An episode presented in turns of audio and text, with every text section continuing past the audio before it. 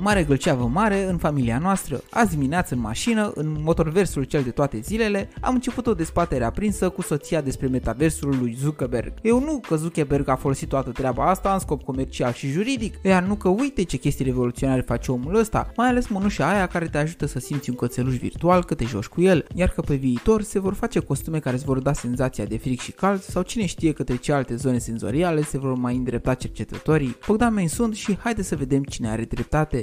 Zilele trecute, Mark Zuckerberg a anunțat o nouă piesă a universului său Meta, o mănușă cu senzor haptici ce îți va permite să simți forma obiectelor din spațiul realității virtuale. Ia uzi, formele cui putem să le mai simțim? Nu știu de ce am impresia că până la sfârșitul episodului, singurul lucru pe care o să-l simt o să fie o palmă zdravănă din partea celuilalt jucător din căznicia versului meu.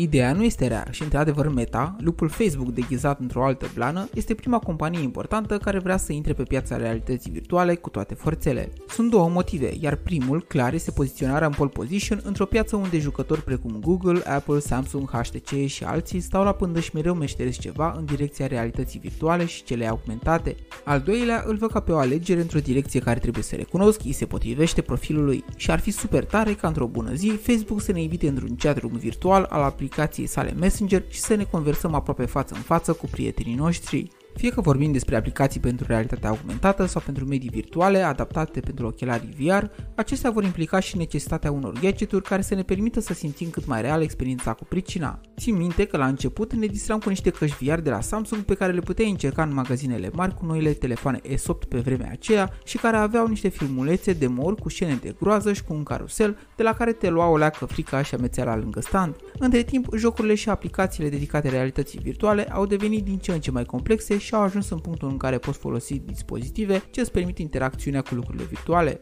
Există producători de mănuși, încălțări, diferite benzi pe care le poți aplica pe multiple părți ale corpului, veste și controlere în toate formele posibile de arme, schiuri, palete sau mai știu eu ce. Majoritatea te ajută să interacționezi cu obiectele din mediul virtual și să simți feedback-ul cât mai real posibil. În istorie existau deja unele exemple precum Nintendo Wii, Xbox Kinect sau Sony PlayStation Move, care îți permiteau să controlezi personajele jocurilor cu ajutorul mișcărilor și ale accesorilor dedicate, fără a fi necesar controllerul de bază. Mai mult decât atât, existau săli de laser tag, unde jucătorii primeau veste cu feedback haptic, iar aceștia simțeau o mică vibrație în zona unde erau împușcați de laser. Nu uităm nici vibrațiile telefoanelor sau ale joystick-urilor folosite folosite pentru jocuri. Întorcându-ne la meta, Zuckerberg nu face nimic altceva decât să ia un concept deja existent și să dezvolte pe baza lui. Monușa cu pricina este un prototip care funcționează pe circuite de aer plasate în puncte esențiale ale mâinii și cu ajutorul cărora aplică presiune pe piele în momentul utilizării. Deși ei îl au doar la stadiul de prototip, o altă firmă, Haptics,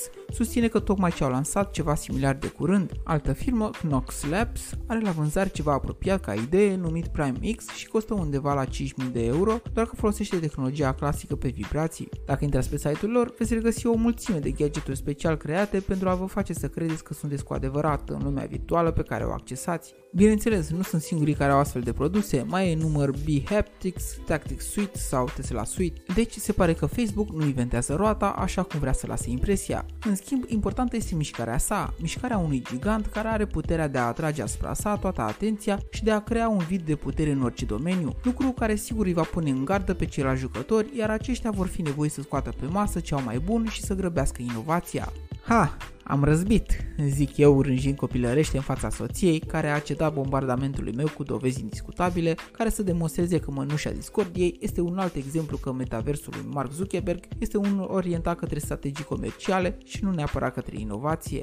Iar nepăsătoare, după ce ajungem acasă, îmi dă o lovitură nimicitoare. Ia vezi tu metaversul vaselor lor nespălate și a gunoiului nedus. Este real sau virtual? Mă pun pe treabă. Pe curând!